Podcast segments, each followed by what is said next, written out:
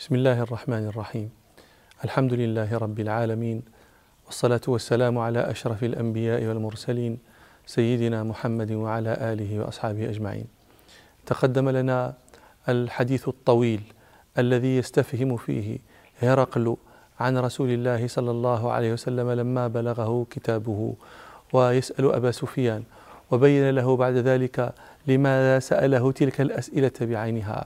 قال: هذه صفة النبي، قد كنت أعلم أنه خارج ولم أظن أنه منكم، وإيكما قلت حقا فيوشك أن يملك موضع قدمي هاتين، ولا أرجو أن أخلص إليه لتجشمت لقيه، ولو كنت عنده لغسلت قدميه.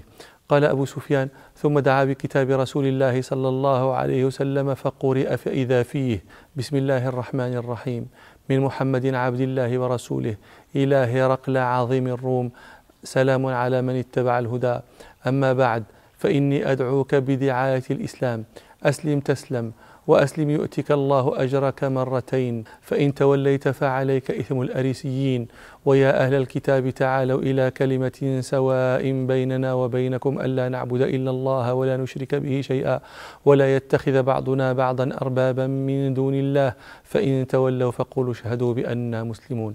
فلما قرئ كتاب رسول الله صلى الله عليه وسلم علت أصوات من حول هرقل من عظماء الروم، وكثر لغطهم. قال أبو سفيان: فلم أدري ما قالوا، وأمر بنا فأخرجنا، فلما أن خرجت مع أصحابي وخلوت بهم قلت لهم: لقد أمر أمر ابن أبي كبشة، أمر أمره أي عظم، وابن أبي كبشة يقصد به رسول الله صلى الله عليه وسلم. يقال إن أبا كبشة كان رجلا من خزاعة عبد الشعراء في الجاهلية، الشعراء النجم المعروف، فلم يتابعه أحد من العرب على دينه ذاك، فشبه النبي صلى الله عليه وسلم بأبي كبشة، لأن رسول الله صلى الله عليه وسلم خالفهم في دينهم كما خالفهم أبو كبشة في دينهم، فقالوا ابن أبي كبشة فنسبوه إليه، وهذا قول. ويقال إن أبا كبشة أحد أجداد رسول الله صلى الله عليه وسلم من قبل أمه، فلعداوته لرسول الله صلى الله عليه وسلم نسبه هذا النسب غير المشهور. قال أبو سفيان: لقد أمر أمر ابن أبي كبشة، هذا ملك بني الأصفر يخافه. قال يقول أبو سفيان: فوالله ما زلت ذليلا مستيقنا بأن أمره سيظهر حتى أدخل الله قلبي الإسلام وأنا كاره. ثم كتب هرقل إلى صاحب له برومية كان نظيره في العلم منها، وتقدم لنا أن هرقل وإن كان ملك الروم فإنه كان من علمائهم. قال: كتب إلى صاحب له برومية كان نظيره في العلم، وسار هو إلى إلى حمص، قد قلنا إنه كان في إلياس، جاءها مشيا على قدميه شكرا لله للنصر الذي آتاه إياه على الفرس. فرجع إلى حمص، فلما بلغ حمصا أتاه كتاب من صاحبه يوافق رأيه على خروج رسول الله صلى الله عليه وسلم وعلى أنه نبي. فأذن هرقل لعظماء الروم، جمعهم في دسكرة له بحمص في, في قصر، ثم أمر بأبوابها فغلقت، غلقت أي أحكم إغلاقها. ثم اطلع عليهم فقال لهم: يا معشر الروم، هل لكم في الفلاح والرشد وأن يثبت ملككم؟ هو الفلاح والرشد قطعا، لأنه قلنا هو عالم من علمائهم، فعلم أنه نبي، ففي اتباعه الفلاح كله والرشد كله. ثم يقول: أن يثبت ملككم، لأنه يعلم علم يقين أنه بمنابذته لرسول الله صلى الله عليه وسلم ولمخالفته ستكون سببا في ذهاب ملكهم، وقد كان. فقال لهم: هل لكم في الفلاح والرشد وأن يثبت ملككم فتبايعوا هذا النبي. فحاصوا حيصة حمر الوحش إلى الأبواب، حاصوا نفره، وقال هو حاصوا حيصة حمر الوحش، شبه حيصتهم، شبه نفرتهم بنفرة الوحش، لأن نفرة الوحش أعظم وأشد من نفرة الحيوان الإنسي، الحيوان الأهلي. ثم خصهم بحيصة الحمر الوحشية، لأنه شبههم بالحمر، لأنهم يجهلون ما فيه الصلاح والرشد كما تجهل الحمر ما فيه المنفعة لها. قال: فحاصوا حيصة حمر الوحش إلى الأبواب فوجدوها قد غلقت. فلما رأى هرقل نفرتهم وآيس من الإيمان، أيس من الإيمان، إيمان من؟ أيس من إيمانهم لما أظهروه من من الحيصة، وأيس من إيمانه هو، لأنه شح بملكه. قال: فلما أيس من الإيمان قال: ردوهم علي. ثم قال لهم: إني قلت مقالتي آنفا أختبر بها شدتكم على دينكم، فقد رأيت منكم الذي أحببت، فسجدوا له ورضوا عنه، فكان ذلك آخر شأن هرقل. وفي هذا الذي كان من هرقل، وأنه تقدم إلى الإسلام ثم نكص على عقبيه. قال دحية الكلبي رضي الله عنه: فكاد يقر بأمر الرسول فمال إلى البدل الأعور، فشك وجاشت له نفسه، وجاشت نفوس بني الأصفر على وضعه بيديه الكتاب على الرأس والعين والمنخر. هذا البيت يشير به إلى ما يذكره أهل السير، أن هرقل لما قرأ كتاب رسول الله صلى الله عليه وسلم وضعه على رأسه تعظيما له، ففي ذلك يقول دحية رضي الله عنه: على وضعه بيديه الكتاب على الرأس والعين والمنخر، فأصبح قيصر في أمره بمنزلة الفرس الأشقر.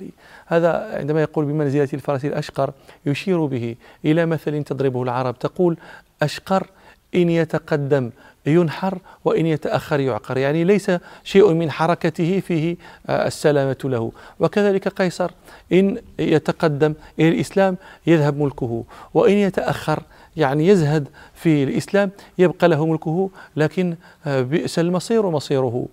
ولكن طبعا شتان بينهما، لأن هذا الذي شح بملكه زاهدا في الجنة عالما بما يأتيه، لأنه كان عالما من علماء النصارى. ما, ما, ما الذي ربحه بشحه بملكه وتركه الجنة ونبذها؟ ما الذي صنع؟ أقل رجل في الجنة حظه فيها مثل ملك الدنيا كلها عشر مرات. فما الذي ربحه كسرى؟ نسأل الله أن يحسن لنا الخاتمة، نسأل الله سبحانه أن يلبسنا لباس الإسلام إلى أن يتوفانا مسلمين. وكتب رسول الله صلى الله عليه وسلم إلى كسرى ملك الفرس.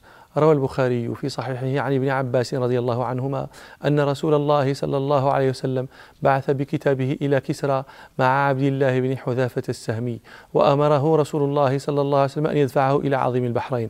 عظيم البحرين في ذلك الوقت هو المنذر بن سوا، فدفعه عظيم البحرين إلى كسرى.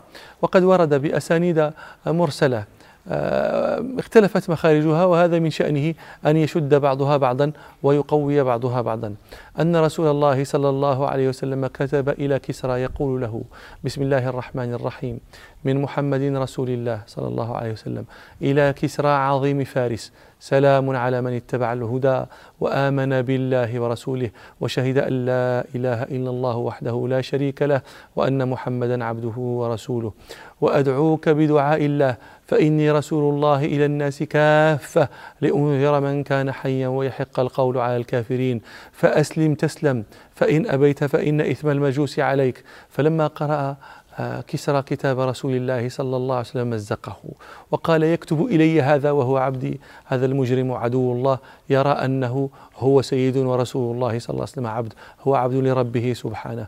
فدعا عليهم رسول الله صلى الله عليه وسلم أن يمزقوا كل ممزق، وقد استجاب ربنا سبحانه دعوة نبيه صلى الله عليه وسلم فيهم. الإمام السهيلي المالقي دفين مراكش في المغرب رحمه الله ينقل عن أبي رفاعة وثيمة بن موسى بن الفرات كلاما قاله عبد الله بن حذافة لكسرى ما أجمله، وإن لم يصح إسناده لكن فيه موعظة لمن كان له قلب أو ألقى السمع وهو شهيد. قال: قدم عبد الله بن حذافة السهمي على كسرى فقال له: يا معشر الفرس، لقد عشتم بأحلامكم لعدة أيامكم بغير نبي ولا كتاب. يا كسرى، لا تملك من الأرض إلا ما في يديك، وما لا تملك منها أكثر، وقد ملك قبلك ملوك أهل دنيا وأهل آخرة، فأخذ أهل الآخرة بحظه من الدنيا، وضيع أهل الدنيا حظهم من الآخرة، فاختلفوا في سعي الدنيا واستووا في عدل الآخرة. وقد صغر هذا الأمر عندك أن أتيناك به، كأنه يقول له لو أنه أتاك به أحد من تستعظمه لعظم عندك هذا الأمر، لكن لما أتاك بهذا الأمر من تقتحمهم عينك صغر عندك هذا الأمر. فقال له: وما تصغيرك إياه بالذي يدفعه عنك. فأخذ كسرى الكتاب فمزقه ثم قال: لي ملك هنيء لا أخشى أن أغلب عليه، وقد ملك فرعون بني إسرائيل ولستم بخير منهم، فما يمنعني أن أملككم وأنا خير منه. فانصرف عنه عبد الله بن حذافة رضي الله عنه وتركه، ثم قال بعد ذلك من أبيات: فأقبل وأدبر حيث شئت فإننا لنا الملك، فابسط للمسالمة اليد، سفهت بتمزيق الكتاب وهذه بتمزيق ملك الفرس يكفي مبددا. روى الطبري بإسناد مرسل له ما يشهد له أن كسرى كتب إلى باذان وهو عامله على اليمن أن يبعث إلى هذا الرجل برجلين من عندك جلدين يأتيان به. يعني هذا هذا مجنون، هذا أحمق، هذا يعني غريب أن يكون مثل هذا أميرا على على فارس، يتوهم هو أن رجلين سيأتيانه برسول الله صلى الله عليه وسلم. فبعث باذان قهرمانه، القهرمان هو القائم بالأمور، ورجلا آخر، وكتب معهما إلى رسول الله صلى الله عليه وسلم، يزعم يزعم في ذلك الكتاب أنه يأمر رسول الله صلى الله عليه وسلم أن ينصرف معهما إلى كسرى. فخرج حتى قدم الطائف، فوجد رجالا من قريش بنخب الطائف. نخب الطائف هذا واد بالطائف يقال بينه وبين الطائف ساعة. فسألهم عن عن رسول الله صلى الله عليه وسلم، فقالوا هو بالمدينة. واستبشر أولئك الذين من الطائف، استبشروا وقال بعضهم لبعض: أبشروا فقد نصب له كسرى ملك الملوك، كفيتم الرجل. فخرج الرجلان حتى قدما على رسول الله صلى الله عليه وسلم، فكلمه أحدهما القهرمان وكان اسمه بابويه، قال: إن شاهين شاه ملك الملوك كسرى قد كتب إلى الملك باذان يأمره أن يبعث إليك من يأتيك به، وقد بعثني إليك مع هذا لتنطلق معي، فإن فعلت يعني اسمعوا واعجبوا. لا, لا هذا كلام كله ذكره يغني عن التعليق عليه. قال يعني: وقد بعثني إليك لتنطلق معي، فإن فعلت كتب فيك، أي باذان كتب فيك إلى ملك الملوك ينفعك ويكفه عنك، وإن أبيت فهو من قد علمت، يعني كسرى، فهو مهلكك ومهلك قومك ومخرب بلادك. ودخل على رسول الله صلى الله عليه وسلم وقد حلقا لحاهما وأعفيا شواربهما، فكره رسول الله صلى الله عليه وسلم أن ينظر إليهما، وقال: ويحكما من أمركما بهذا؟ فقالا: أمرنا به ربنا، يقصدان كسرى. فقال صلى الله عليه وسلم: ولكن ربي أمرني بغير ذلك، أمرني أن أقص شاربي وأعفي لحيتي.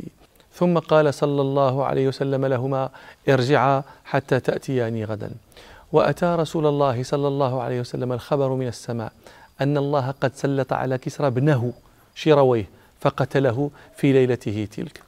فلما جاء من الغد قال لهما رسول الله صلى الله عليه وسلم: أبلغا صاحبكما أن ربي قتل ربه كسرى في هذه الليلة، يعني أبلغا صاحبكما، أبلغا باذان ملك اليمن، أن ربي قتل ربه كسرى في هذه الليلة، وقولا له: إن ديني وسلطاني سيبلغ ما بلغ ملك كسرى وينتهي إلى منتهى الخف والحافر، وقولا له: إنك إن أسلمت أعطيتك ما تحت يديك وملكتك على قومك من الأبناء.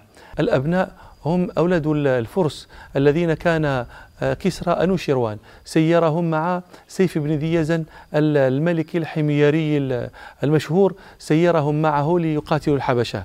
الحبشة كانوا تملكوا اليمن في أوائل القرن السادس الميلادي، وقتلوا من كان فيها من أقيال الحميريين، فنجا من مقتلتهم سيف بن ذي يزن، وأتى كسرى واستنجده بالرجال، فأعطاه كسرى جيشا سيره معه إلى اليمن، فقاتلوا الحبشة فأجلوهم عن عن اليمن. هؤلاء الفرس الذين قدموا مع سيف بن ذي يزن تأهلوا في اليمن، فكانت لهم أبناء وأبناء أبناء، فهؤلاء الأولاد أولاد الأولاد سموا بعد ذلك الأبناء لأنهم أبناء الفرس الذين قدموا مع مع سيف بن ذي يزن. ولهذا نفهم لماذا يكون باذان مالكا على اليمن وهو وهو فارسي، ويكون ملكا من قبل كسرى، لأن كل ذلك إنما تم بمساعدة الفرس. فهذا معنى قول رسول الله صلى الله عليه وسلم: إنك إن أسلمت أعطيتك ما تحت يديك وملكتك على قومك من الأبناء. فخرج الرجلان من عند رسول الله صلى الله عليه وسلم حتى قدم على باذان، فأخبره بما قال النبي صلى الله عليه وسلم.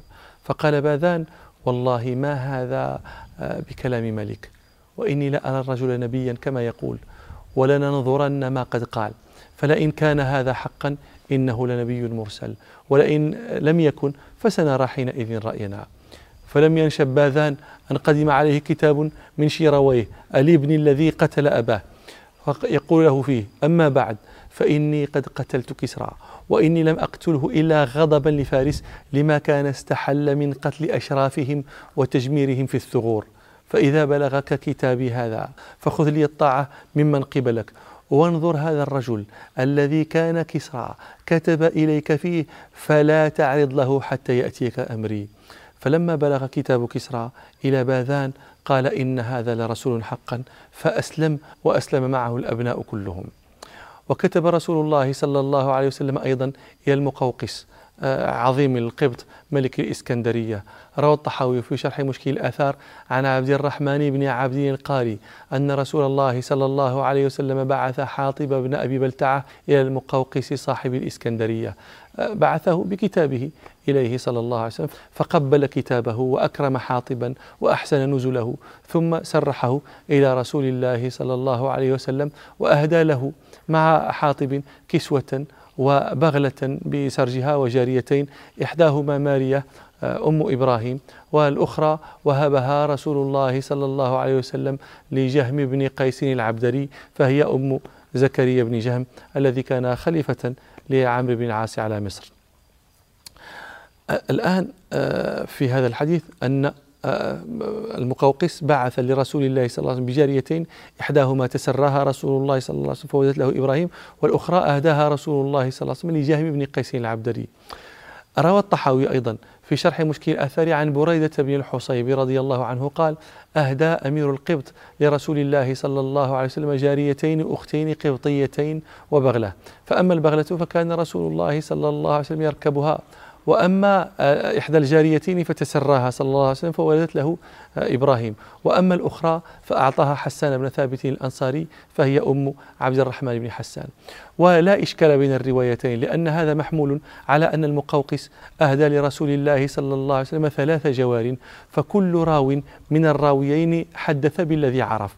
ويدل على هذا ما رواه ابن عبد الحكم في فتوح مصر والمغرب عن حاطب بن أبي بلتعة رضي الله عنه قال: بعثني رسول الله صلى الله عليه وسلم إلى المقوقس ملك الإسكندرية، فجئته بكتاب رسول الله صلى الله عليه وسلم، فأنزلني في منزل، ثم دعاني وقد جمع بطارقته، فقال لي: إني سأكلمك بكلام وأحب أن تفهمه عني، وسأخبركم بهذا الكلام فيما نستقبل إن شاء الله. سبحانك اللهم وبحمدك، أشهد أن لا إله إلا أنت، أستغفرك وأتوب إليك، والحمد لله رب العالمين.